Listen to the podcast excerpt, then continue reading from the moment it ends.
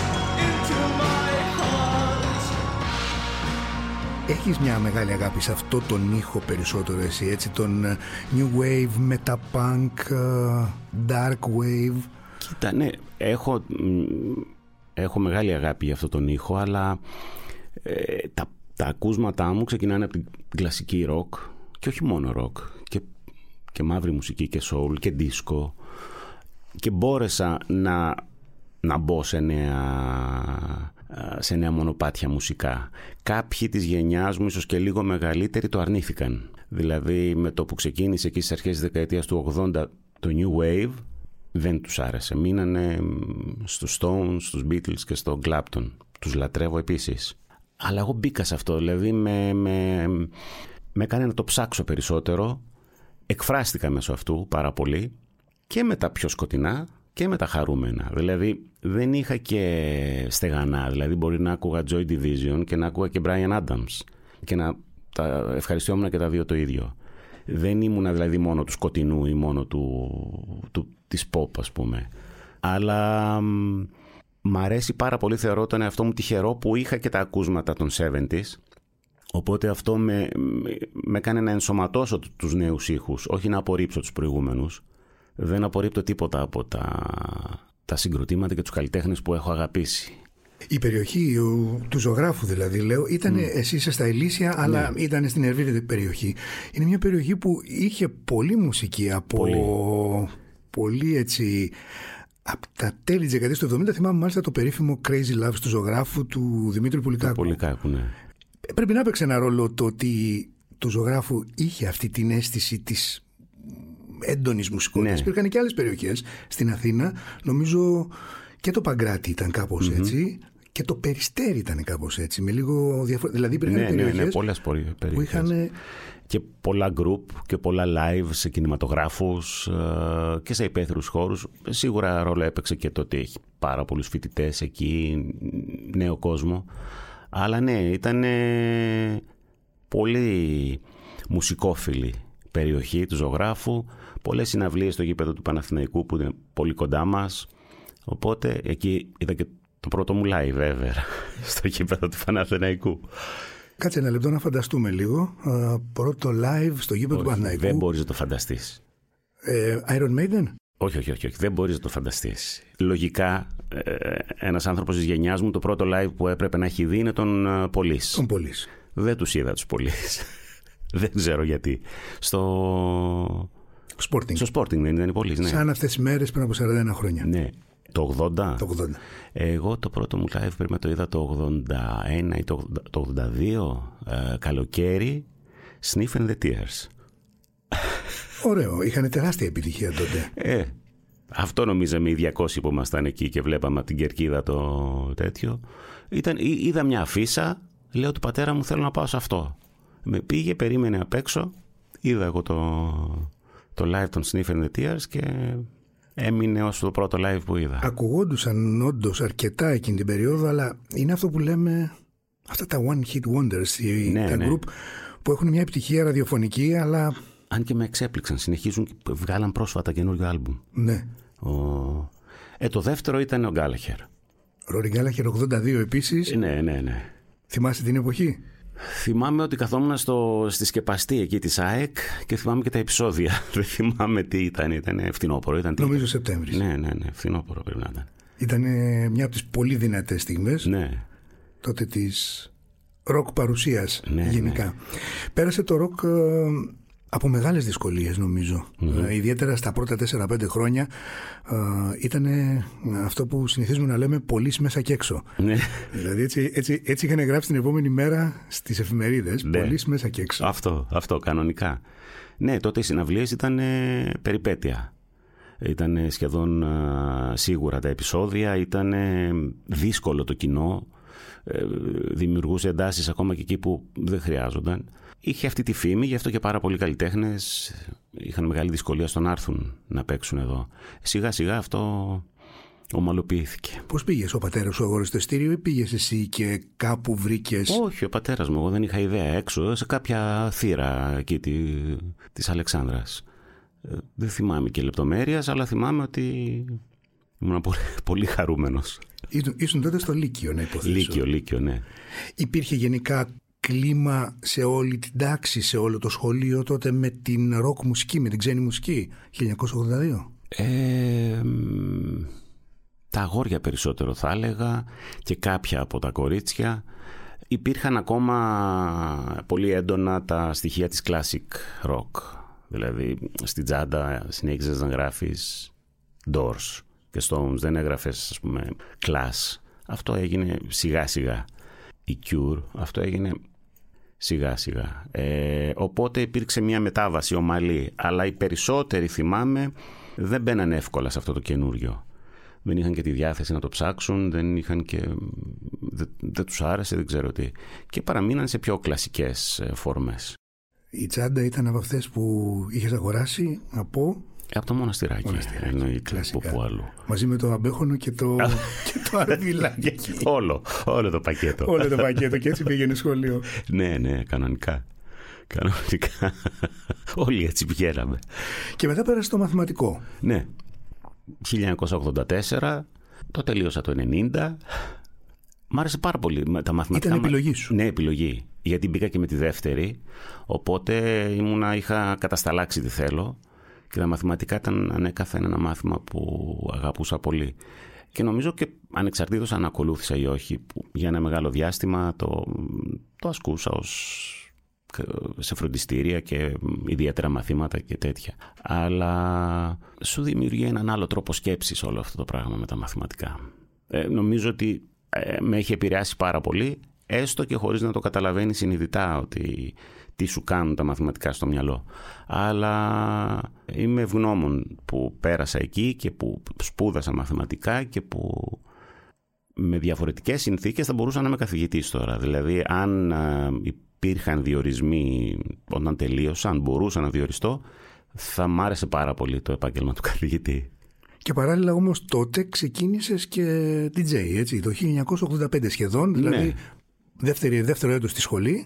Πρώτη, ναι, πρώτη φορά στην Πάρο, στο Λογαρά, σε μια δισκοτέκ της Πάρου, όπου έπαιξα για ένα μήνα. Μετά εννοείται τα παράτησα για να έρθω Αθήνα, να, γιατί ήταν το Rock in Athens, δεν θα μπορούσα να είμαι στην Πάρο. Και το ίδιο φθινόπωρο ξεκίνησα σε ένα από έτσι, τα γνωστά μπαρ, pub της Αθήνας τότε, το Plowman, ε, πίσω από το τότε Holiday Inn στη Μιχαλακοπούλου. Εκεί ήμουν 11 χρόνια. Το Plowman ήταν παραδοσιακό περισσότερο. Ναι, ναι, δηλαδή έτσι... ήταν κλασική μπειραρία. Ναι, μπειραρία, pub, βρετανική. Ιρλανδέζικη. Ναι, Ιρλανδέζικη, ναι, με ναι. τις σημαίες και τα λοιπά. Τι μουσικές έπαιζες εκεί, και ώρα δεν μπορεί να παίζεις; Αμέ. Ναι. Ε, βέβαια. Και ε, Ναι, τέτοια. τέτοια. Ε, ε, ένα μείγμα κλασικής με new wave ε, μουσικής, δηλαδή classic rock, new wave και μαύρη μουσική, πολύ. Όχι, ωραίες μουσικές, ωραία, δηλαδή περνάγαμε ωραία εκεί. Και ήσουν καθημερινά ή έπαιζες... Ε, ήμουνα τρεις-τέσσερις φορές τη εβδομάδα, τόσο. Πριν δεν υπήρχε καν DJ, θυμάμαι, ήταν με κασέτες σε βρήκανε ή τους βρήκες; Ο μπάρμαν του Πλάουμαν, ο Πέτρος, ε, δούλευε σε ένα διπλανό μπαρ από αυτό που έπαιξα στην Πάρο. Οπότε με άκουσε και επειδή πήγαινα εκεί ως πελάτης στο Πλάουμαν, ε, μου λέει θες να παίξεις; Λέω Και έτσι ξεκίνησε. Είναι καλοκαίρι του 85 λοιπόν ε, βρίσκεσαι στην Πάρο, στο Λοχαρά, παίζεις ε, περισσότερο για τουρίστες, φαντάζομαι, αλλά ναι, ναι, ναι. και για ελληνε ε, με ένα μισό-μισό ήταν η Πάρος. Και Sky μύτη το Rock in Athens. Τα παρατάς όλα. Ναι, εννοείται. Και γυρίζω Αθήνα. Ε, εντάξει, ήταν συγκλονιστικό αυτό το διήμερο. Θυμάσαι την εικόνα που έφτασες όταν. Στο Καλιμάρμαρο. Στο Ναι, ήταν συγκλονιστικό αυτό, γιατί δεν το είχαμε ξαναζήσει στην Ελλάδα και δεν ξέρω στο μέγεθος και δεδομένο των συνθήκων αν το έχουμε ξαναζήσει από τότε. Με αυτά τα ονόματα που είχαν έρθει, με το μέγεθος συγκριτικά με την εποχή του φεστιβάλ, τη χαρά, την ανυπομονησία που είχαμε όλοι. Ε, ήταν ένα, παρόλο που μας έφαγε ο ήλιος εκεί από τις 3 το μεσημέρι μέχρι δύο μέρες. Όλοι με ηλίαση φύγαμε και είχε 40 βαθμούς θυμάμαι. Ήταν ναι. πολύ ζέστη. Ιούλιος δεν ήταν. Ιούλιος, ναι. Ήταν ένα πράγμα που δεν θα το ξεχάσω ποτέ. Και δεν θα το ξεχάσω ποτέ κυρίως γιατί είδα τους Τοκ Τοκ που βγήκαν μέρα. Περνάσουν και ένα από τους λίγους που εκείνη την περίοδο περίμενε τους Τοκ Τοκ. Ναι, εγώ ε, ήταν, παραμένουν ένα από τα πολύ αγαπημένα. Τι είναι αυτό που σε έχει τραβήξει τόσο πολύ; Να θυμίσουμε λίγο καταρχάς για αυτούς που δεν ξέρουν γιατί μιλάμε, αν και νομίζω ότι οι περισσότεροι θα ξέρουν. Τα ονόματα ήταν η Classic Curie de Mode, η Culture Club, Nina Hagen, οι Stranglers, οι, Stranglers, οι Cure, οι... τους είπαμε. Νομίζω ναι. Τέσσερις και τέσσερις. Ήταν τοκ τοκ. Και η κλάσ. Τους είπαμε. Ναι. Α, τους είπαμε. Ωραία. Νομίζω τα αγαπούσες όλα τα ονόματα. Όλα. Υπάρχουν κάποια που έχουν ξεχωρίσει όμως για σένα. Ναι. Και κάτι Γάλλοι ήταν τηλεφών που κάπως έτσι. Μπράβο, ναι, ναι, αυτός... ναι, ναι, Τους έβαλε ναι, η διοργανώτρια εταιρεία. Η Nouvelle Frontier. Ναι, αυτή.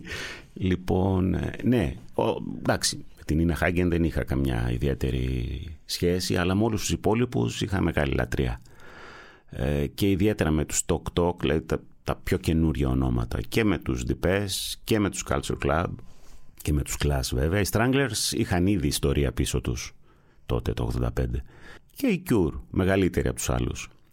Αλλά τι να, τι να πρωτοπώ, για ποιους να πρωτοπώ. Ήταν ένα πράγμα, δεν, δεν το χώραγε τότε το μυαλό μας, αυτό που βλέπαμε, αυτό που ακούγαμε. Ήταν πάρα πολύ καλοί οι περισσότεροι στη σκηνή. Ε, υπήρξαν εκεί τα παρατράγουδα με τον Boy George, αλλά OK. Okay. Πώς σου είχε φανεί αυτό, ήταν μια από τις η δεύτερη νομίζω ένδειξη ότι το ελληνικό κοινό είναι αρκετά πολωμένο. Δηλαδή θυμάμαι ότι ίσως το λάθος εντός αγωγικών ήταν ότι τους είχαν βάλει την ίδια μέρα με τους κλάς. Ε, όχι, νομίζω όχι. ήταν headliners ήταν την πρώτη μέρα, αν δεν κάνω λάθος. Νομίζω ήταν τελευταίοι. Και αυτό λέγαμε ότι αφού δεν σου αρέσουν, τέλειωσε. Τελειώσαν τα προηγούμενα τρία ονόματα. Μπορείς να φύγεις. Θυμάμαι ότι είχε γίνει επιθετικό το κοινό. Ναι. Και είχε γίνει και ο Μπόι Τζόρτζ επιθετικός και γινόταν εκεί το έλα να δεις. Δεν θυμάμαι λεπτομέρειες, ούτε, αλλά μου έχουν διηγηθεί άνθρωποι που ήταν μπροστά στο stage εκεί στη σκηνή και πετάγαν μπουκάλια, πετάγαν. Μπουκάλια γεμάτα άμμο. Ναι. Και τους τα πέταγε πίσω ο Μπόι Τζόρτζ. Στον κιθαρίστα τα πετάγαν τα περισσότερα. Δεν θυμάμαι. Δεν τους φαινόταν τόσο άντρας, αν θυμάμαι καλά. Αυτό ήταν που είχε ενοχλήσει ναι. περισσότερο το κοινό. Τι να πω. Τι να πω. Ε, εντάξει. Λυπηρό. Ε, γιατί είχαν ε, culture club για αυτό που κάνανε, για την pop που εκπροσωπούσαν ήταν εξαιρετική. Και ήταν και εξαιρετική μουσική ο καθένας ξεχωριστά από αυτούς. Δεν ήταν δηλαδή τυχαίοι. Αλλά εντάξει, πιο πολύ το κάνανε για να ξεδώσουν όπως το κάνεις στο γήπεδο βλέποντας έναν αγώνα. Δηλαδή δεν νομίζω το κάνανε γιατί τους φάνηκε ο ένας ή είχαν κάτι εναντίον των Culture Club. Το κάνανε για να το κάνουν αυτό. Δεν, ε, δεν νομίζω ότι είχαν στο μυαλό τους αν πώς τους φαίνεται ο καθένας πάνω στη σκηνή. Ναι, ήταν μια έκρηξη.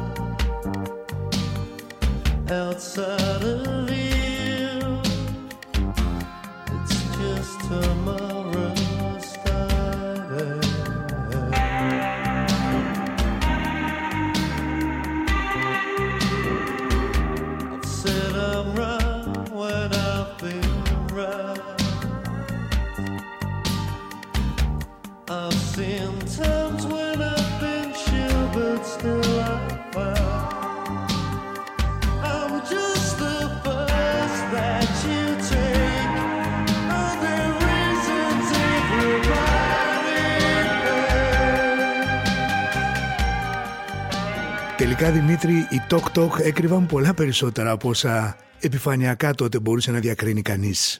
Τι ήταν αυτό που τους ξεχώρισε; Όντως, έκρυβαν πολλά περισσότερα. Οι Tok Tok ήταν ε, πολύ μπροστά από την εποχή τους. Ήταν η Radiohead των 80's και το απέδειξαν με τα τελευταία δύο άλμπουμ τους που μιλάμε για δύο αριστουργήματα. Είσαι ένας από τους ανθρώπους που και στη δεκαετία του 80 αλλά και στο 90 έχεις ε, ζήσει πάρα πολύ αυτό που λέμε την νυχτερινή Αθήνα. Ναι. Ε, ε έχεις ζήσει τις πραγματικά μεγάλες στιγμές γιατί η Αθήνα ε, σαν νυχτερινή ζωή από το 87-88 και μετά και για μια δεκαετία, δεκαπενταετία νομίζω έζησε πολύ μεγάλες στιγμές mm-hmm. είτε ήσουν στο χώρο της alternative ε, μουσικής είτε ήσουν της πιο καθαρής διασκέδασης Πες μου λίγο, περιέγραψε μας λίγο πώς ήταν εκείνη η περίοδος ε... Ξεκίνησες από τον Μπλάουμαν καταρχάς. Ναι, ναι, ναι. Δεν ήταν αυτή η περίπτωση. Όχι, όχι. Αλλά όχι. εκεί άρχισε να αναπτύσσεται μια γειτονιά. Ναι, εκείνη την περίοδο, τέλη δεκαετίας του 80 μέχρι τα μέσα της δεκαετίας του 90, δημιουργήθηκε αυτή η περίφημη γειτονιά πίσω από το Χίλτον Βεντήρι. Απέναντι υπήρξαν ε, ονόματα με μεγάλη έτσι, ιστορία, με μεγάλη επιρροή στη νύχτα, όπως ήταν το No Name, το Memphis, το Sui Generis τότε, το... πολλά δεν μπορώ να τα θυμηθώ όλα. Όλο αυτό έσβησε όταν μετά μετακόμισε όλο αυτό στο ψυρί. Αλλά αυτό ήταν πιο πολύ εναλλακτική μουσική σκηνή περιοχή. Υπήρχε και η mainstream πλευρά της, αλλά κυρίως εκεί άκουγες πολύ φρέσκα πράγματα και, ε, και ενδιαφέροντα. Υπήρχε πολύ έντονη νυχτερινή διασκέδαση, πολύ έντονη. Δεν υπήρχε ωράρια με ένα μικρό με μια μικρή παρένθεση με, του Παπαθεμελή. Δεν υπήρχε τίποτα και δεν υπήρχαν βέβαια και τόσες επιλογές όσο έχουμε σήμερα. Ήταν ε, έκανες ε, focus που ήθελες να πας και για ποιο λόγο ήθελες να πας. Και επίσης θεωρώ ένα από τα αρνητικά που συνέβησαν ε, σε αυτό το χώρο είναι ότι παλιά ήταν ε, ξεκάθαρα αυτά που σου πρόσφεραν τα εκάστοτε μαγαζιά. Δηλαδή άλλο το μπαρ, άλλο το κλαμπ, άλλο το καφέ. Όταν από μια περίοδο και μετά έγιναν τα πάντα όλα, τα, αυτά τα all day που λέμε, που ε, θα ακούσεις μουσική, θα έχει DJ, θα φας πίτσα, θα πας από το πρωί, θα πιεις καφέ και θεωρώ ότι λίγο το πράγμα έγινε σούπερ μάρκετ. Εγώ προτιμούσα δηλαδή τα μπαρ που άνοιγαν στις 10 το βράδυ, τα κλαμπ που άνοιγαν στις 12 το βράδυ και τα καφέ στη διάρκεια της μέρας. Μετά γίναν όλα τα πάντα. Και ανοίξανε βέβαια παντού χιλιάδες. Οπότε για να προσελκύσουν κόσμο γινόντουσαν και οι αντίστοιχες εκπτώσεις. Κάπως έτσι το βλέπω. Και μουσικά εννοείς ή... Μουσικά. Μόνο μουσικά μπορώ να κρίνω. Δεν ε, λέω για κάτι άλλο. Πάντως η αλήθεια είναι ότι ε, παλιά, ε, στην εποχή που λες, δηλαδή στο μπαρ, στα μπαρ, πήγαινες για να ακούσεις καινούριες μουσικές. Ναι, ναι, ναι, ναι. Είναι φοβερό αυτό ότι ναι. έπαιζε ο DJ και ερχόταν κάποιος, μπορεί να υπήρξαν, να υπήρχαν πολλά άτομα μέσα στη, στο μπαρ, τα οποία ερχόντουσαν συνεχεία και ρωτάγανε τι είναι αυτό και τι είναι αυτό. Ναι, δεν υπήρχε ναι. το Σαζάμ. Δεν υπήρχε το Σαζάμ τότε. Και ήταν, ήταν από τα ωραία. Φαντάζομαι ότι εσύ θα ήσουν από τους πολύ ε, ελκυστικούς DJ, γιατί έπαιζες ήδη πράγματα τα οποία ήταν αρκετά. Ναι, Καινούρια. Καινούρια. Ναι, ναι, πολύ, πολύ φρέσκο πράγμα, αλλά ήταν ωραίο τότε να ξέρεις ότι σε πρώτο πλάνο ε, ένας ε, που βγαίνει, που ετοιμάζεται να βγει τη νύχτα, σε πρώτο πλάνο έχει τι θα πάει να ακούσει και μετά όλα τα υπόλοιπα. Ε, τώρα έχουν αλλάξει οι προτεραιότητες. Δηλαδή πας για πολλά άλλα και μετά για το τι μπορεί να ακούσεις στο εκάστοτε μαγαζί. Ε, τότε δεν το είχαμε εμείς αυτό στην εποχή μας. Ήμασταν λίγο πιο ελιτίστικη, δεν ξέρω, μέσα σε εισαγωγικά. Βασανιζόσουν και τι θα παίξεις. Δηλαδή έλεγε ναι. τώρα δεν μπορώ να παίξω το ίδιο που παίξα προχθές. Ναι. Παρότι δεν είχε καμία σχέση. Ναι, το κοινό. Το κοινό καμία σχέση. Και όμως βασανιζόσουν, ναι. έλεγες δεν μπορώ να το επαναλάβω αυτό. Ναι, ναι, το ναι, ναι, ναι. Έτσι. Και έπρεπε να πηγαίνεις κάθε τόσο να αγοράζεις νέα πράγματα. Από πού τα αγόραζες εσύ, Στο κέντρο συνήθως. Mm-hmm. Happening. Ε, τότε υπήρχε. Πώς το λέγανε το υπόγειο εκεί στην. Ε, στην Πανεπιστημίου, δεν θυμάμαι. Music Corner; Music Corner. Ε, όλα αυτά τα, τα έχω ξεχάσει κιόλας τα περισσότερα τώρα. Στο Παγκράτη, δεν θυμάμαι τα ονόματά τους, στου ζωγράφου εκεί στο φίλο μας, ε, σε πολλά. Μιλάω για βινίλια τώρα. Μετά τα CD άρχισα σιγά σιγά, όχι νωρίς, πιο μετά να τα παραγγέλνω και να μου έρχονται στο σπίτι. Έλεγες πριν, ξεκινώντας την κουβέντα μας για το ραδιόφωνο και το πώς μπήκε στο ραδιόφωνο, όντας στην δισκοθήκη, το οποίο ήταν πολύ σημαντική δουλειά, καταρχάς θέλω ναι. να πω, γιατί αν θυμάμαι καλά, καταρχάς τα άκουγες, έπρεπε να τα ακούσεις, έπρεπε να τα ταξινομήσεις κιόλας. Ναι, να τα Και έπρεπε να θυμάσαι κιόλας ότι ποιος έχει πάρει τι για να τα Όχι, γράφαμε. τα, τα σημείωνα. Ξεκίνησε λοιπόν από εκεί, το οποίο σημαίνει ότι σου έδωσε μια πολύ μεγάλη έτσι. Ε, ε, ε, ήταν και ο κλικ, που εντάξει, ο κλικ ήταν εκείνη ήταν ο μαγνήτης ναι. όλων των πραγμάτων που συνέβαιναν, όλων των φρέσκων πραγμάτων που συνέβαιναν στην Αθήνα. Και άρχισες να κάνεις λίστες βραδινές. Ναι. Όσοι έχουμε μεγαλώσει με ραδιόφωνο, έχουμε μεγαλώσει πλην ελαχίστων εξαιρέσεων. Δηλαδή, όπως είπες στο Casey Kasem του Top 40, ε, με βραδινό ραδιόφωνο. Το ραδιόφωνο ναι, πάντα ναι, ήταν ναι. νυχτερινό. Πάντα, πάντα. Και όχι μόνο αυτό. Ήταν και το πιο ενδιαφέρον κοινό το βραδινό. Γιατί το πρωί είναι και λίγο σούπερ μάρκετ. Είναι ναι. και ένα κοινό που κάνει και άλλα πράγματα εκείνη την ώρα. Τι σχόλια έπαιρνες τότε για τις λίστες σου, Γιατί φαντάζομαι ότι θα έπρεπε να ήταν πολύ έντονα. Πολύ, πολύ έντονα. Αυτός ήταν και ο λόγος που, που τότε ο Φώτης, ο Γεωργελές, μου έδωσε ένα δύο ώρο μεσημεριανό. Ε, τις πρόσεχα πάρα πολύ. Μιλάμε τώρα για γερμανικά νούμερα, έτσι, 2 με 4, 4 με 6 το βράδυ και έβαζα ξυπνητήρια να ξυπνήσω να τα ακούσω κι εγώ. Και ε, ήταν τα πρώτα της trip hop, ήταν τα πρώτα ηλεκτρονικά, έτσι, τα, τα πιο ταξιδιάρικα, τα πιο dub. Κάνανε μεγάλη αίσθηση για το βράδυ. Ταυτόχρονα τους συνδύαζαν με, με πράγματα από το παρελθόν, με μπαλάντες ωραίες κτλ. Αλλά πολύ έντονα σχόλια, πολύ έντονα και φαίνονταν και στα νούμερα αυτό προφανώς. Οπότε με αξιοποίησαν και όπου συνέχιζα να έχω την εκπομπή, να κάνω τα βραδινά, να είμαι στη δισκοθήκη. Δεν δε, στο Τα έκανα όλα, συνέχιζα να τα κάνω. Ήμουνα δισκοθήκη, έκανα την εκπομπή τη μεσημεριανή, έβγαζα τα βραδινά, όλα. Και για πες τώρα πώς ήταν η πρώτη σου εκπομπή λοιπόν όταν μετά από ένα βραδινό και με μια δισκοθήκη αλλά όντας με μια εμπειρία πολύ μεγάλη σαν DJ έρχεσαι να... Η πρώτη εκπομπή ήταν τραγική και οι πρώτες εκπομπές ήταν πολύ κακές εκπομπές. Ήτανε... Δεν είχαμε την αίσθηση ότι έχει ανοίξει ένα μικρόφωνο και μας ακούει τόσος κόσμος. Νομίζαμε ότι ήμασταν σπίτι μας. Δηλαδή αυτό το, το χρωστάω στον κλικ ότι στην πλάτη του έμαθα ραδιόφωνο. Με ανέχτηκε να μάθω ραδιόφωνο. Δηλαδή δεν κράτησε πολύ βέβαια αυτό το, η κακή περίοδος. Ήταν φαντάζομαι κάποιες μέρες, κάποιες εβδομάδες. Αλλά ήταν Τραγικές οι εκπομπές που δεν το καταλαβαίναμε βέβαια εμείς. Νομίζαμε ότι κάνουμε πολύ, πολύ ωραίες εκπομπές. Ο, ο διευθυντής τι σου έλεγε. Δεν μου έλεγε τίποτα. Δεν μου έλεγε τίποτα, αλλά ε, σιγά σιγά καταλάβαμε ότι πρέπει λίγο να το, να το στείνουμε, να το σκηνοθετούμε, να ξέρουμε πώς θα μιλάμε, πώς θα κάνουμε το... το δηλαδή σιγά σιγά το μαθαίνεις μόνος σου. Είχες κάποιο πρότυπο στο μυαλό σου όταν ε, άρχισες να κάνεις εκπομπές; Είχες κάποιον άνθρωπο δηλαδή που ήθελες να του μοιάσεις ή να πάρεις τα στοιχεία του τα καλά; Όχι. Δεν μπορώ να πω ότι είχα κάποιο πρότυπο. Δεν είχα στο μυαλό μου το ραδιόφωνο μέχρι τότε. Δεν ήταν δηλαδή κάτι που το σκεφτόμουν χρόνια και τι ωραία θα ήταν να κάνω εκπομπή. Στο μυαλό μου ήταν πάντα το, το βράδυ και το DJ. Αυτό προέκυψε by the way και, και είμαι ευγνώμων. Ήσουν μετά τον Κωστόπουλο εσύ κανονικά ή όχι τότε; Τον Κωστόπουλο δεν τον πρόλαβα καθόλου. Ε, ήμουνα με το που πήγε ο Φώτης, ο Γιώργελές. Ε, και ποιος ήταν πριν από σένα και ποιος ήταν μετά, θυμάσαι; Ε, είχαμε πολλές αλλαγές τότε, αλλά προς το τέλος, πριν ε, φύγουμε από εκεί, ήταν ο Ψαριανός πριν από μένα. Πριν πρέπει να ήταν ε, ο Φώτης ο Σεργουλόπουλος, πρέπει να, να έχει πριν ή μετά από μένα να είναι η Άννα Μαρία Χαροκόπου, μετά από μένα η Μαρία Υπετρίδη. Αυτά τα ονόματα. Μπράβο, η Μαρία Πετρίδη ναι. ήταν σε, σε αυτή ναι, την ώρα στο ναι. 4-6 αρκετά ναι. χρόνια. Έτσι είναι. Ναι, ναι ήταν άλλες εποχές, αλλά... Υπάρχει κάτι που νοσταλγείς από εκείνη την περίοδο, εκτός από το ότι ήταν εντός αγωγικών οι πρώτε σου αυτό. Η πρώτη σου φορά δηλαδή. Δεν, ε, δεν υπάρχει κάτι συγκεκριμένο που νοσταλγώ, εκτός το ότι ήμασταν πολύ νεότεροι.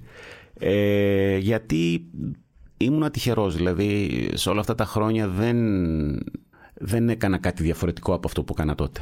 Με τον τρόπο που το έκανα τότε. Προφανώς και λόγω επιλογών και λόγω συνθήκων έκανα ακριβώς αυτό που, που ήθελα. Δεν χρειάστηκε να καταπιεστώ ή να, να βάλω νερό στο κρασί μου πάρα πολύ. Είσαι ένας από τους λίγους που δεν έχουν παίξει ποτέ playlist. Η ναι, αυτή. Ναι, ναι. Κοίτα, ακριβώς για αυτό το λόγο μόνο θεωρητικά μπορώ να μιλήσω. Ε, δεν μου έχει συμβεί για να μπορώ να μιλήσω και μέσα σε αυτή την κατάσταση. Θεωρητικά είμαι αρνητικός. Θεωρητικά είμαι αρνητικός όχι στο σύνολο της ιδέας. Είμαι αρνητικός στο να γίνεται ε, στο μυαλό μας όπως το έχουμε να, να βγάζει τη μουσική ένα μηχάνημα και εσύ να πρέπει να την παίξεις. Ε, δεν γίνεται έτσι βέβαια σε ένα σταθμό που σέβεται τον εαυτό του υπάρχει κάποιος που επιμελείται της μουσικής και βγάζει τις αντίστοιχες λίστες. Αλλά εμείς οι πιο παλιοί και πιο ρομαντικοί στο μυαλό μας το έχουμε ότι γίνεται εντελώς τυχαία. Δεν γίνεται τυχαία. Απ' την άλλη βέβαια με αφορούν τα κριτήρια με τα οποία γίνεται. Δηλαδή τα κριτήρια με τα οποία γίνεται αυτό είναι μόνο εμπορικά; Είναι και με σκοπό ο κόσμος να μάθει περισσότερη μουσική, καλύτερη μουσική; Ή είναι εύκολη τροφή για να έχουμε παραπάνω νούμερα, οπότε παραπάνω διαφήμιση. Δεν ξέρω πώς ακριβώς γίνεται. Αν διαλέξει ένα τραγούδι ναι. από εκείνη την εποχή, γιατί ήρθε η ώρα ναι. να βάλουμε και ένα τραγούδι να ακούσουμε. Ναι. Ε, από εκείνη την εποχή, ποιο θα διάλεγες; Ποια λες τώρα την εποχή, είσαι ο Γκλικ; Ναι, ναι, τα πρώτα σου εκεί, οι πρώτες σου εκπομπές. ποιο να βάλουμε. Ίσως ήταν, δεν ήταν στο Γκλικ, ήταν η πρώτη πρώτη χρονιά στο Best. Ήταν uh, το Again, τον Archive που το πήρα επόμο αυτό το τραγούδι και το έπαιζα κάθε μεσημέρι τελειώνοντας την εκπομπή. Μέχρι ότου που έγινε αυτό που έγινε. Τεράστια επιτυχία πραγματικά και ναι. πολύ μεγάλη αγάπη ε, σε όλη την Ελλάδα. Ναι. Η αλήθεια είναι αυτή ότι παρότι είσαι ένας άνθρωπος ο οποίος δεν έχει mm. παίξει playlist και δεν έχει δουλέψει σαν ναι. playlist ε, ή σαν παραγωγός ο οποίος ε, ναι. του δίνουν να παίξει, απ' την άλλη ο κόσμος όταν τον ρώταγα, μου ξέρανε τι θα ακούσουν από τον Δημήτρη Παπασπυρόπουλο. Ναι. δηλαδή, απ' την άλλη, έχει φτιάξει ένα έτσι, αισθητικό κόσμο, στον οποίο ο άλλος ξέρει ότι όταν θέλει να μπει σε αυτόν, πρέπει να ακούσει Παπασπυρόπουλο. Ναι, ναι, ναι. Αυτό χαίρομαι γι' αυτό. Γιατί μου το λέγανε ε, κυρίως παλιότερα οι... τα labels, οι δισκογραφικές εταιρείες. Και μάλιστα τα παιδιά που δουλεύουν εκεί όταν ακούνε κάποιο συγκεκριμένο τραγούδι που έχουν, έχει τον τίτλο του ονόματός μου μου το στέλνουν κατευθείαν. Ε, ναι, υπάρχει ένα συγκεκριμένο στίγμα που μου αρέσει που υπάρχει αυτό το στίγμα. Το οποίο είναι, ελπίζω να είναι αρκετά ευρύ αυτό το, το διάστημα, το μουσικό από πού μέχρι πού ε, κινούμε. Ε, τώρα ελπίζω να το συνεχίσω έτσι. 1999 και φτιάχνεις την πρώτη σου συλλογή από τις 11 οι οποίες 11 δεν ήταν 11, 11 ναι. οι οποίες μάλιστα κάποιες από αυτές ε, εκτός το ότι ανοίξανε δρόμους αισθητικής πρέπει το λέμε αυτό ε, είχαν και μεγάλη επιτυχία ναι. Πώς ξεκίνησες να κάνεις ε, συλλογές; Δηλαδή πώς ήρθε η πρόταση για να κάνεις την πρώτη σου συλλογή; Η πρόταση το 99 ήρθε από τον Διονύση τον Τζονόπουλο από την, στην FM Records τότε που μου είχε πει ότι μ' αρέσει αυτό που κάνεις και ήμουνα τότε πόσο, τρία χρόνια στο ραδιόφωνο. Μ' αρέσει αυτό που κάνεις, γιατί να μην φτιάξεις. Εγώ δεν είχα ιδέα τι είναι συλλογή. Γιατί να μην φτιάξεις μια συλλογή; Και κάναμε την πρώτη, την Electro Codes. Μετά συνεργάστηκα για πολλά χρόνια με εξαιρετική, έτσι, εξαιρετική συνεργασία και είναι και πολύ καλός φίλος με τον Ηλία τον Ασλάνογλου με τον οποίο κάναμε τις περισσότερες συλλογές τον ακολουθούσα όταν άλλαζε εταιρείες, μαζί του κι εγώ, ε, γιατί του είχα απόλυτη εμπιστοσύνη και για την αισθητική του και για το, τις γνώσεις του και για την ε, προστασία που θα μου παρήχε σε όλο αυτό. Αργότερα έγιναν και άλλες συλλογές ε, ανάλογα με την εταιρεία. Δηλαδή έχω κάνει σχεδόν με όλες τις εταιρείες συλλογή. Εδώ και 6-7 χρόνια δεν έχω κάνει γιατί πλέον τα label δεν είναι σε θέση να υποστηρίξουν ένα φυσικό προϊόν γιατί πώς αλλιώς να κάνω συλλογή ε, δεν έχει νόημα ψηφιακή. Ναι, κανένα. Δεν έχει, ναι. Η αλήθεια είναι ότι ε, για τις συλλογές πια δεν υπάρχει τόσο μεγάλη ναι ανάγκη από την πλευρά του κοινού, θα βρίσκει τα περισσότερα πράγματα, αν και τελικά δεν βρίσκει τίποτα από αυτά που κανονικά θα ήθελε. Θυμάσαι κάποιο από τα κομμάτια που είχες στις πρώτες συλλογές, μεγάλο πάθος να μπει οπωσδήποτε μέσα και το πάλεψες; Ε, βέβαια. Για πες.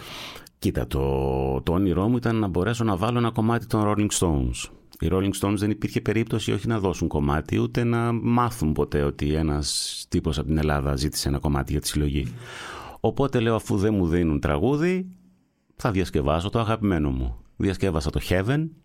Πολύ ιδιαίτερο κομμάτι. Ναι, ε, με τον Craig Walker, τον Archive τότε να το τραγουδάει και έβαλα το Heaven ως last chance τότε, ως λέει, το, το, το, το δικό μου project, διασκευή δηλαδή, σε ένα από τα πολύ αγαπημένα των Stones.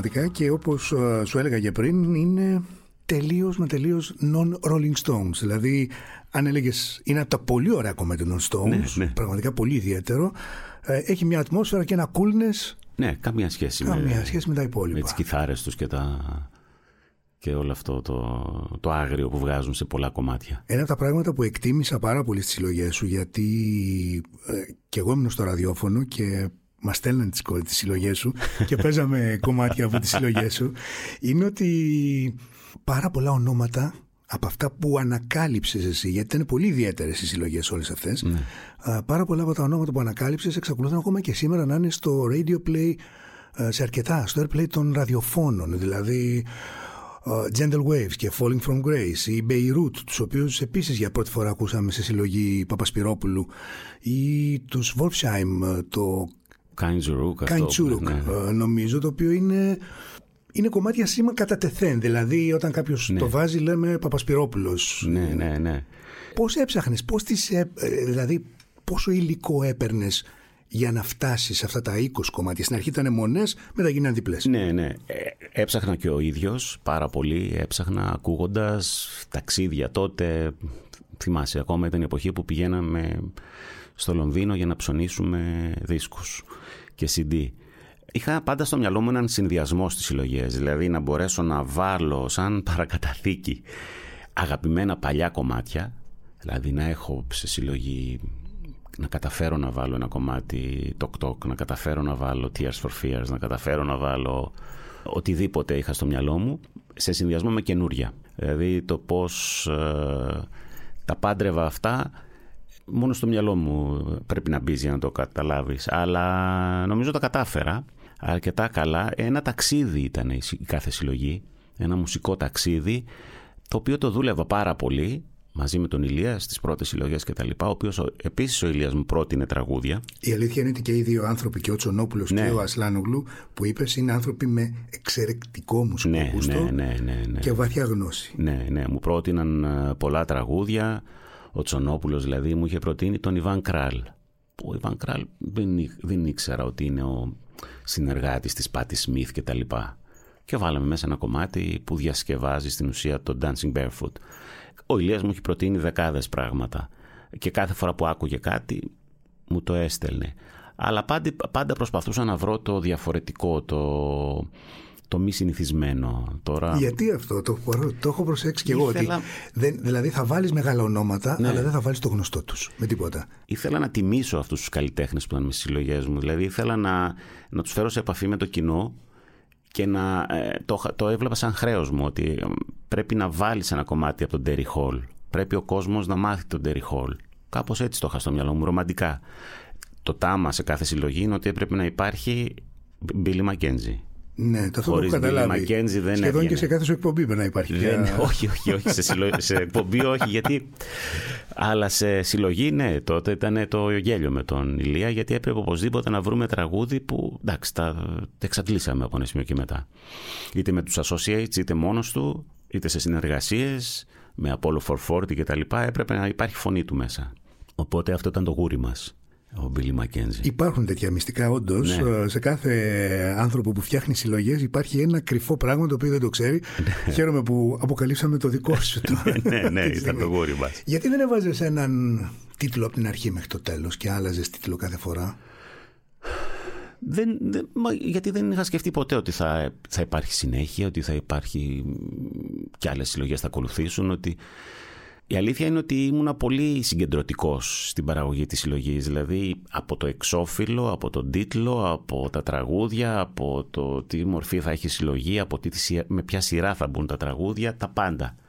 Ε, και τις περισσότερες φορές επειδή ήταν ε, μικρά τα labels, ερχόμουν εγώ σε επαφή μαζί τους ή με τους ίδιους τους καλλιτέχνες και μετά τους έφερνα σε επαφή με τη δισκογραφική που θα τους έκλεινε το συμβόλαιο και τη συμφωνία, έτσι, σωστά. Ναι, ναι, δεν ναι. μπλεκόμουν με Δεν γίνεται αλλιώς πάντως, αν δεν ναι. είναι εντελώς συγκεντρωτικό αυτό. Ναι. Γιατί όσοι κάνουν συλλογές που είναι ταξίδια, και δεν είναι αυτό το Now That's What I Call ναι, 1945, ε, έχουν απόλυτη επίγνωση του πού θέλουν να ξεκινήσει και πώς θέλουν να τελειώσει αυτό το ταξίδι. Ναι. Και κάποια στιγμή το 2014 το αφήνεις. Ναι, είναι η τελευταία συλλογή που έκανα. Και... Είχες επίγνωση την η τελευταία; Όχι. Δεν νομίζω ότι θα είναι η τελευταία. Δεν ξέρω με κάποιο τρόπο νομίζω ότι θα... κάτι θα γίνει. Ε, έκανα κάποιες συζητήσεις πέρσι, ήμασταν έτοιμοι να προχωρήσουμε για μια νέα συλλογή, ε, μετά ήρθε ο κορονοϊός, τα αφήσαμε όλα. Αλλά στο μυαλό μου δεν το έχω, τίποτα δεν έχω τελειώνει, δεν ξέρω. Πες μου πέντε ονόματα για τα οποία είσαι περήφανος που είναι μέσα στις συλλογές σου. Ο Μπίλι Μακέντζι. Okay. Ε, ο Τιμ Μπάκλι. Ποια άλλα είμαι περήφανος, για πολλά είμαι περήφανος. Ε, το Stones. Το Heaven. Ε, ναι, αλλά αυτό είναι δική μου παραγωγή, πόσο περήφανος θα είμαι, δεν είμαι. Ε, είναι κι άλλα, είναι κι άλλα.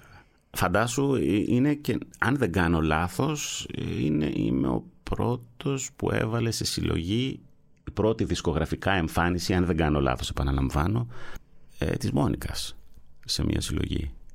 Δεν θυμάμαι τώρα σε ποια συλλογή ήταν. Ε, Ποιο κομμάτι; Θα σε, θα σε γελάσω τώρα, είμαι, με πιάνεις αδιάβαστο. Αλλά είναι ένα κομμάτι που το έβαλε μετά στο πρώτο της άλμπουμ, αλλά εντελώς διαφορετικό, δηλαδή διαφορετική ενορχίστρωση. Το άλλαξε εντελώς.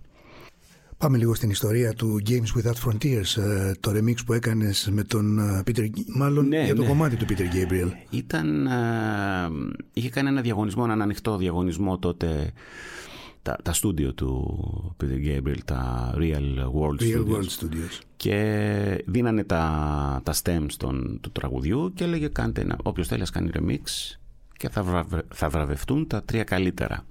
Όπου το πρώτο, ε, στη συμφωνία ήταν το πρώτο θα είναι αναγκαστικά από την Αμερική γιατί ο χορηγός ήταν κάποιο, κάποια εταιρεία με ήδη σπορ για χειμερινά αθλήματα, δεν ξέρω τι, και θα, θα του χάριζαν ένα διήμερο σε κάποιο χιονοδρομικό κέντρο και οι υπόλοιποι θα ήταν από ολόκληρο τον κόσμο. Ε, ο πρώτος βγήκε από την Αμερική, το επόμενο πρώτος από όλα τα υπόλοιπα ήμουν εγώ με το remix που έκανα στο Games Without Frontiers, το οποίο ήταν ένα κομμάτι που λάτρευα έτσι κι αλλιώς.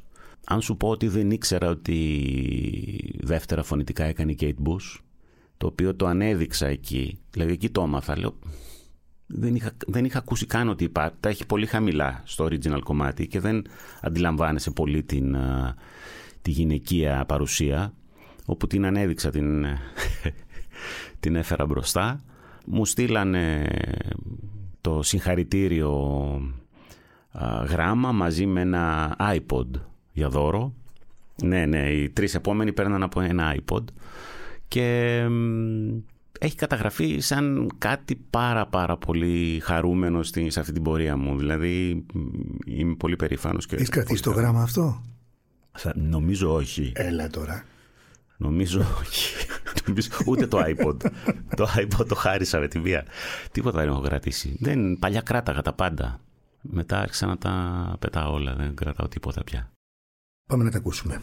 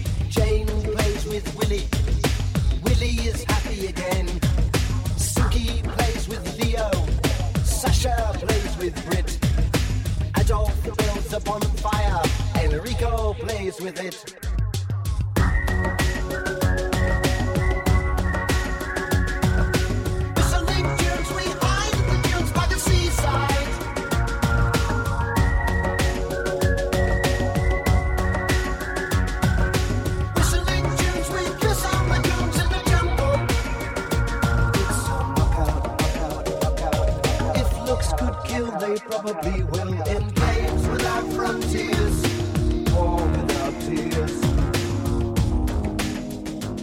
Εξαιρετικό είναι, ακόμα και για μένα που είμαι πολύ μεγάλος φαν του Gabriel αλλά και των Genesis, ιδιαίτερα τα πρώτα άλμπουμ της δεκαετίας του 70, α, νομίζω τα θεωρώ, το Selling England by the Pound το θεωρώ ένα από τα καλύτερα άλμπουμ εκείνης της εποχής. Ε, ακόμα και το Lamb Lies Down on Broadway, δεν ξέρω αν το θυμάσαι. Είναι... Τα θυμάμαι, απλά με εντυπωσιάζει και ε, χαίρομαι πολύ γιατί είναι πολύ δύσκολα για... Είναι πολύ βρετανικά. Ναι, Πολύ. Δηλαδή είναι δύσκολο να, να αρέσει εύκολα ένα τέτοιο άλμπουμ ε, εκτός Αγγλίας. ναι. Ήμασταν πάρα πολύ λίγοι. Γι' αυτό Ναι, και η ναι, μεγάλη ναι. επιτυχία των Genesis ήταν αφού έφυγε ο, Ε, ναι, ναι. ο Gabriel Ε, ναι, πριν ήταν... Ναι. και έγινε πιο pop και πιο, πιο μαζεμένο όλο το πράγμα. ναι. Έχεις, πώς μπήκες σε αυτή τη διαδικασία με τα remixes; Εδώ πρέπει να σε έχει βοηθήσει και τα μαθηματικά και οι σπουδές σου, φαντάζομαι. Όχι ιδιαίτερα με την έννοια ότι εγώ δεν κάνω τίποτα. Δηλαδή δεν, δεν, αμ, δεν είμαι εγώ μπροστά στα μηχανήματα ή μπροστά στα μουσικά όργανα. Ε, εξ αρχής προσπάθησα λίγο με κάποια synthesizer και κάποια προγράμματα. Βαρέθηκα πολύ γρήγορα και τα παράτησα. Οπότε όλη η δουλειά γίνεται σε ένα στούντιο, σε, σε, σε στούντιο ηχογραφήσεων. Όλη η δουλειά των remix ή των δικών μου τραγουδιών δεν προετοιμάζω τίποτα από πριν δηλαδή. Στο μυαλό μου έχω μια ιδέα, αλλά έχω μόνιμο συνεργάτη και φίλο πια εδώ και 20 χρόνια το Γιώργο τον Πρινιωτάκη που έχει το δικό του στούντιο, οπότε όλα γίνονται εκεί. Τα χέρια του στα όργανα και στα μ, προγράμματα τα μουσικά είναι το μυαλό μου, οπότε η συνεργασία μας είναι άψογη.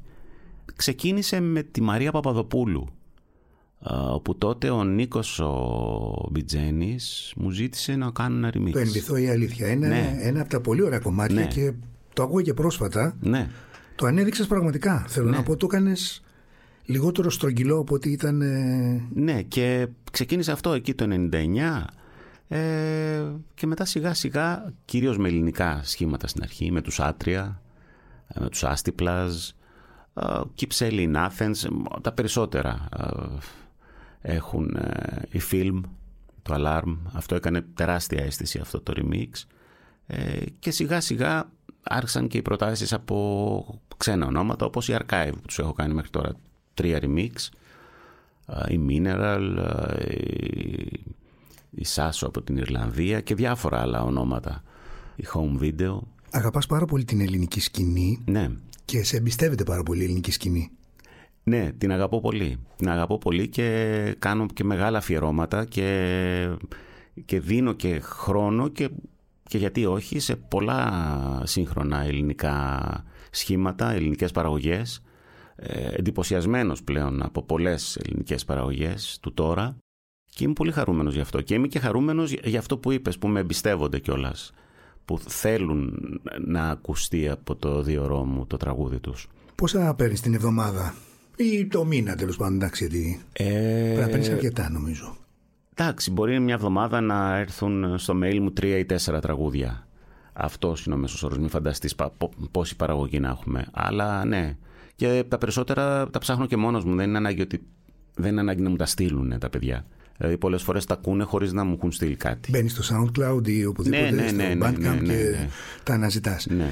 Ε, πριν από λίγο είπες ότι ε, έχω ένα συνεργάτη, τον Γιώργο τον πρενιωτακη ε, τα τελευταία 20 χρόνια. Γενικώς είσαι πολύ πιστός άνθρωπος. Ναι. Έχω την εντύπωση. ναι, ναι, ναι. και στις επιλογές του μουσικέ και στις επιλογές του ραδιοφωνικές και στις επιλογές των συνεργατών. Συνεργατό, ναι, ναι.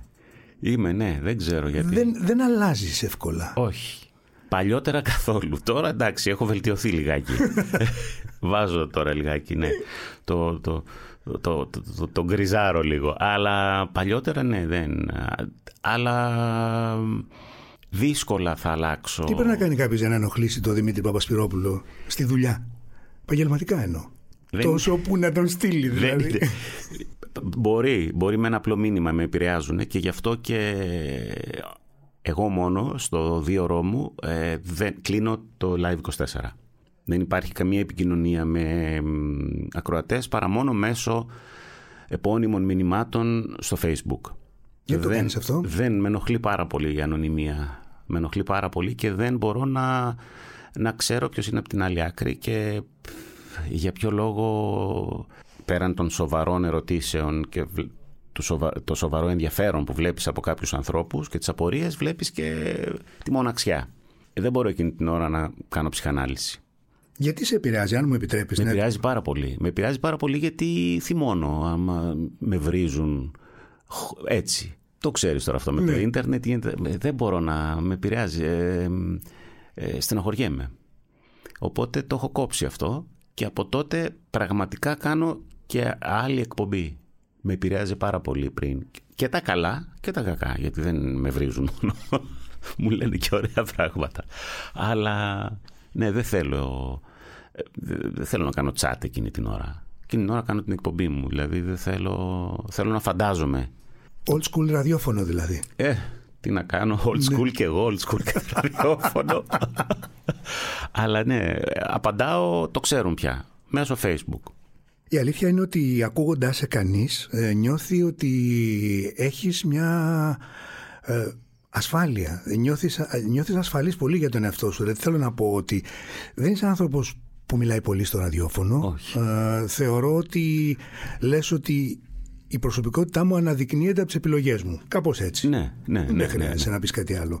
Ε, είσαι και σε μια προνομιακή ώρα που πιθανόν αν ήσουν πρωί μπορεί να χρειαζόταν να μιλήσεις λίγο παραπάνω. ναι, ναι.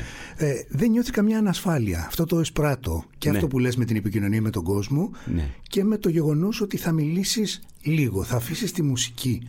Ναι, αυτό το έκανα από την πρώτη μέρα στο ραδιόφωνο. Δεν, δεν ήμουνα του λόγου. Ε, και οπότε θεωρούσα πάντα ότι ό,τι έχω να πω το λέω με τη μουσική που παίζω, με τα τραγούδια που επιλέγω. Αυτό μου το αναγνώρισε ο κόσμος. Αυτό πλέον είμαι σε μια θέση να το εισπράξω. Οπότε αυτό μου εξασφαλίζει την ασφάλεια που, που λες. Έχεις δίκιο σε αυτό, δεν το είχα σκεφτεί έτσι. Αλλά ναι, όταν δεν έχω να πω κάτι, και κυρίως για μουσική, ε, δεν θα πω. Δεν θα μιλήσω. Δηλαδή, κα- μπορεί να περάσουν και 20 λεπτά και 25 και δεν θα ανοίξω το μικρόφωνο. Έχει ξεχαστεί αυτή η παλιά καλή τέχνη του ραδιοφωνικού παραγωγού, ο οποίος φτιάχνει μια και αφηγείται μια ιστορία. Δηλαδή όλοι νομίζουμε ότι έχουμε να πούμε κάτι σημαντικότερο από, το... Από αυτά που έχουμε διαβάσει ήδη. από αυτά που ακούμε αυτή τη στιγμή. ναι, ναι, ναι, ναι, ναι. Δεν ξέρω. Δεν... Αν μπορούσα να μην ανοίγω το μικρόφωνο, δεν θα το άνοιγα. Δηλαδή, δεν... εκείνη, την ώρα, εκείνη την ώρα που ανοίγω το μικρόφωνο είναι η στιγμή της ανασφάλειας. Εγώ που κάνω ραδιόφωνο 25 χρόνια δεν μου αρέσει καθόλου η έκθεση. Κάνω αυτή τη δουλειά. Και το βράδυ και, τη, και το μεσή. Δηλαδή, σχιζοφρένεια. Δεν μ' αρέσει η έκθεση, δεν μ' αρέσει να, να, να, να, να εκτίθεμαι στον κόσμο και όμως κάνω τέτοια δουλειά. Κατάλαβες λοιπόν τι γίνεται. δεν είναι. Έχεις μια πολύ μεγάλη συνέπεια και στην, ε, στη σχέση σου με το μέσο. Είσαι, ε, ξέρω ότι όταν δεν είχες δουλειά, όταν είχε κλείσει ο Best, ε, σου έγιναν προτάσεις και αρνήθηκες. Είπες ότι θέλω να περιμένω να ανοίξει ο, θα περιμένω να ανοίξει ο Best. ναι, ναι. Ισχύει αυτό. Ισχύει αυτό γιατί ήταν πολύ νωρίς, δεν το είχα δει, δεν το είδα ποτέ. Ξέρεις, είμαστε από τους τυχερούς που κάναμε το... Είναι στερεότυπο βέβαια, αλλά είναι η αλήθεια. Κάναμε το χόμπι μας επάγγελμα. Οπότε κάναμε τα όνειρά μας επάγγελμα. Οπότε αυτά τα όνειρα δεν μπορούσα να τα προδώσω ε, για οικονομικούς λόγους. Εξάλλου υπήρχαν ακόμα οι εναλλακτικές για το βράδυ, όπου υπήρχαν κάποια έσοδα από τα βραδινά σετ και μπορούσα να περιμένω. Οπότε περίμενα. Γιατί ήθελα να είμαι σε αυτό το... Χωρίς να ξέρουμε τότε ότι θα προκύψει αυτός ο νόμος που μπορούμε να πάρουμε το, τη συχνότητα οι ίδιοι κτλ. Ε, περίμενα μέχρι να δω τι θα γίνει. Ε, και ευτυχώς έγινε κάτι γρήγορα και. Πώς νιώθεις σαν ιδιοκτήτης ενός μικρού ποσοστού μιας τόσο καλής συχνότητας; Αυτό είναι το ανέκδοτο μεταξύ μας εκεί στο Μπες. Το Για ότι πες μου πώς το λέτε. ιδιοκτήτες. ιδιοκτήτες. Τίποτα, γελάμε. Δεν μπαίνετε με τα πουρα μέσα με τον Γιανακίδη και με την Άννα και τη Μαρία. Όχι, όχι, όχι. Οι περισσότεροι δεν είμαστε εκεί άλλωστε. Δηλαδή, φαντάσου, ένας από τους ιδιοκτήτες είναι και ο Σπύρος Και ο Σπύρος είναι στον Λευκό. Δηλαδή είμαστε διασκορπισμένοι και έχουμε μείνει 8-9 άτομα. Οι υπόλοιποι το, άλλοι τόσοι, γιατί είμαστε 17 σύνολο, είναι σε άλλες δουλειές. Θέλω να ακούσουμε ένα δικό σου κομμάτι τώρα. Μμμ. Θα ακούσουμε το The Midget και θα το ακούσουμε στο remix που έχει κάνει ο Crowd of One. Πριν από λίγες ημέρες το έκανε.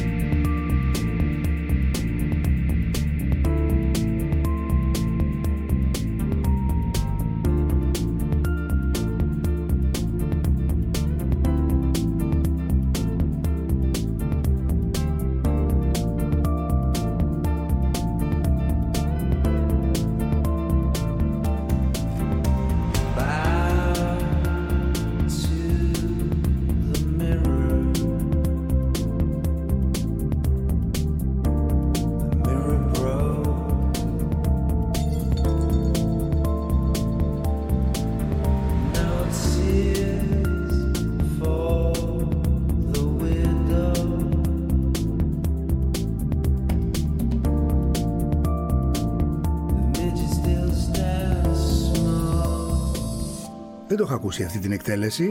Ε, το The Midget πάντως είναι και από τα δικά μου αγαπημένα. Ναι. Από αυτά που έχεις κάνει. Ναι. Ήταν το πρώτο, η πρώτη, το πρώτο πρώτο τραγούδι, το κυκλοφορήσαμε και σε βινίλιο, CD, όλο το πακέτο. Και το μόνο δηλαδή που έχει βγει σε φυσικό προϊόν. Για πες μου λίγο την ιστορία, τη θυμάσαι, πώς το ηχογραφήσατε, πώς το φτιάξατε, για ποιο λόγο το έκανες και εκ νέου remix, τι αναζήτησες αυτή την Ε, καινούργια εκδοχή; Αυτό ξεκίνησε τότε, ε, είχα κάνει πάρα πολλά remix και ο Γιώργος με είχε βάλει στην πρίζα μου, λέει γιατί δεν γράφεις και κάτι δικό σου. Και ε, επειδή είμαι αυτό που σου είπα και πριν, συγκεντρωτικός και ψήρας γενικά στα πράγματα, ε, έπρεπε να γίνει υπερπαραγωγή, ξέρεις, ε, ε, βιολιά και πράγματι ο Craig Walker τραγουδάει στο, στο The Midget. Δεν γράφω ποτέ στίχους, δεν το έχω με τους στίχους, οπότε είναι ένας φίλος που γράφει τους στίχους. Επίσης σταθερά. Ναι. Και να σου πω την αλήθεια, δεν είχα φανταστεί ότι ποτέ θα γίνει αυτό, θα κυκλοφορήσει.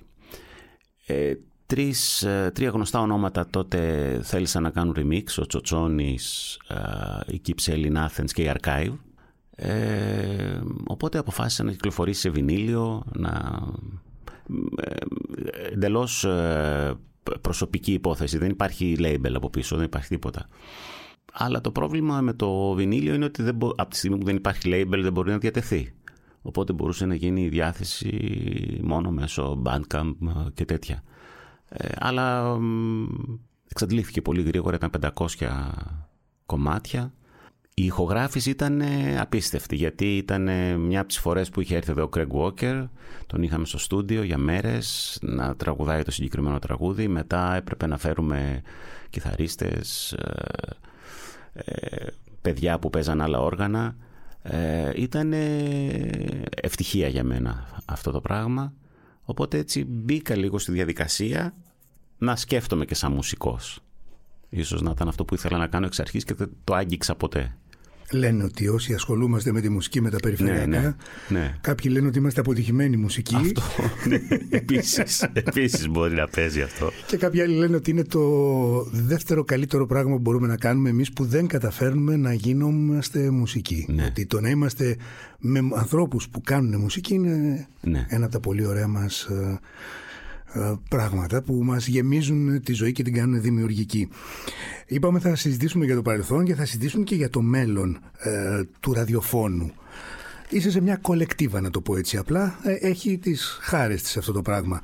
Ε, απ' την άλλη όμως μπορεί να μην σας δίνει και τις δυνατότητες του να μπορέσετε να, να εξελίσσετε λίγο τα, το, το, το ραδιόφωνο σαν φορμά. Γιατί το ραδιόφωνο πια πάει παντού. Δεν είναι πια ένα πράγμα. Δηλαδή αυτό που κάνουμε τώρα είναι ραδιόφωνο. Ναι, αλλά ναι, ναι, ναι. δεν είναι στο ραδιόφωνο. ναι. Είναι και αυτό μια μια πλευρά του σήμερα.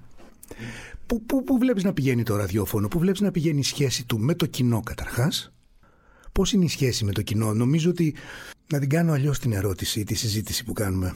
Για μένα παλιά είχε ε, ένα πάθος το κοινό, πολύ μεγάλο. Αυτό που σου είπαμε το βράδυ ε, με εντυπωσιάζει το ότι σήμερα δεν υπάρχει βραδινό ακροατήριο για το, για το ραδιόφωνο. Ναι. Παλιά ακούγαμε με μετά τις 9-10, δεν ακούγονταν πριν το ραδιόφωνο και λιώναμε με τις 3-4 το πρωί, ας πούμε. Και σημειώναμε και κάναμε. Σήμερα δεν υπάρχει αυτό. Όχι.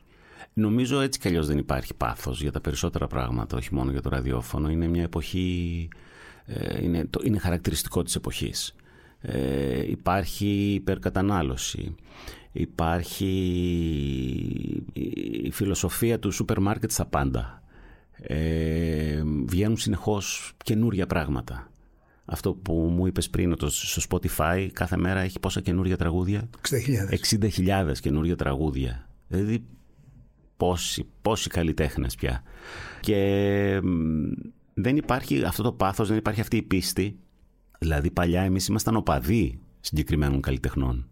Και γι' αυτό και τώρα αν έρθουν οι Cure πάλι θα, θα έχει 50.000 κόσμο ενώ αν έρθει ένα εξαιρετικό νέο συγκρότημα όπως είναι η National θα έχει 5.000 κόσμο. Κατάλαβες τι εννοώ; Πολύ καλά. Είμαστε ακόμα, θα, γιατί στους Cure θα πάμε ακόμα Την η... πρώτη φορά δε που ήρθαν οι National που δεν το θυμόμουν και εγώ μου το είπε ένας Ναι. Ούτε εγώ ακροατής. το θυμάμαι. Ε, μπορεί να είχαν χιλιά άτομα. Ναι. Που είναι ένα εξαιρε... μια εξαιρετική. Σπουδαία Υπάρχουν μπάντα, εξαιρετικές σπουδαία μπάντες σήμερα και πολλές καλύτερες από. Αλλά δυστυχώς δεν θα, δεν θα αναγνωριστούν ποτέ όπως ειδωλοποιήθηκαν εκείνες εκεί οι μπάντες. Γιατί το κοινό το έκανε αυτό. Δεν το έκαναν οι ίδιες οι μπάντες και η μουσική τους. Η μουσική τώρα πολλές φορές είναι και καλύτερη από τότε. Αλλά δεν υπάρχει το κοινό να τις υποστηρίξει. Ε, τους ξεχνάει γρήγορα.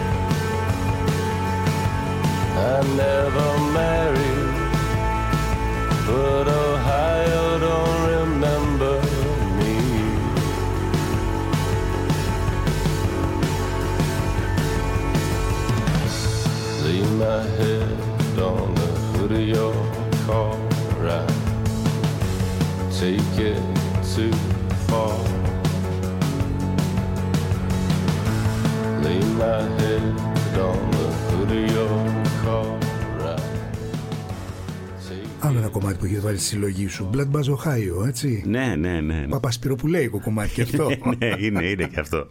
Έχει την πατίνα του Παπασπυρόπουλου. Ναι. Για έλεγε λοιπόν πώς το βλέπεις το μέλλον του ραδιοφώνου; Δεν ξέρω, ειλικρινά δεν ξέρω. Αν με...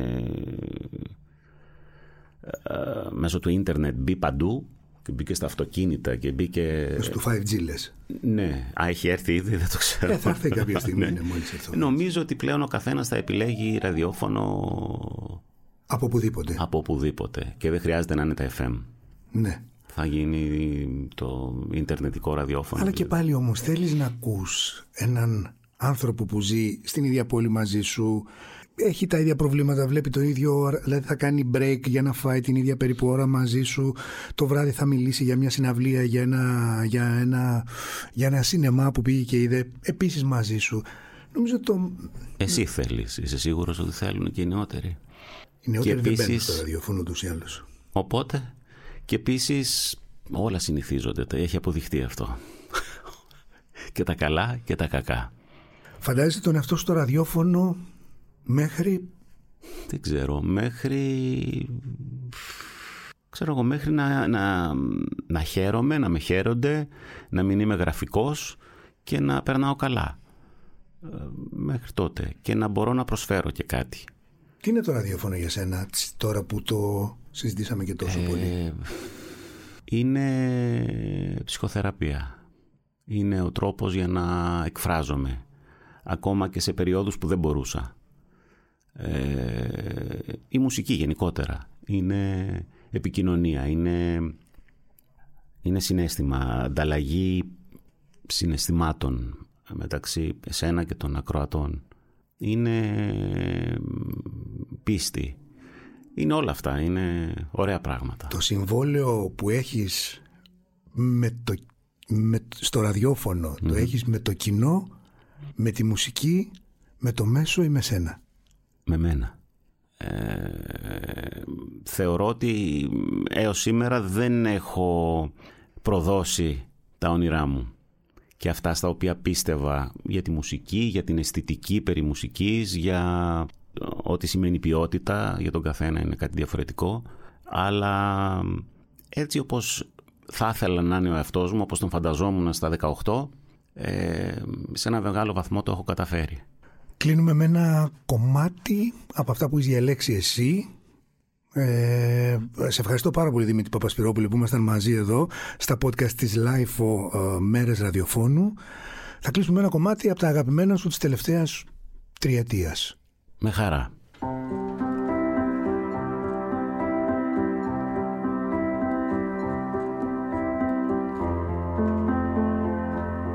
in the arms of the afterlife. You are held over the cornfields, over the city lights. Your soul did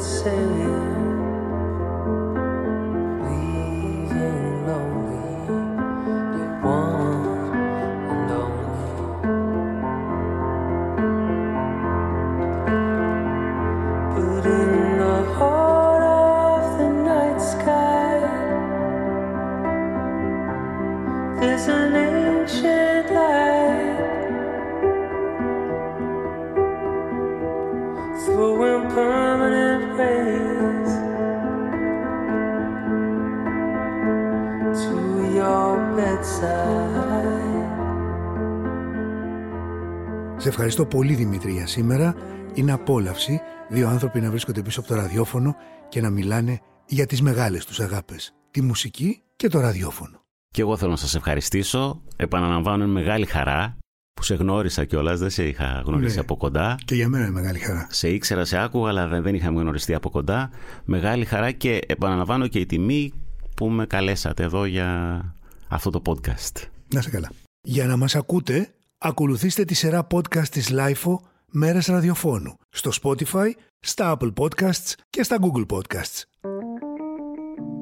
Είναι τα podcast της LIFO.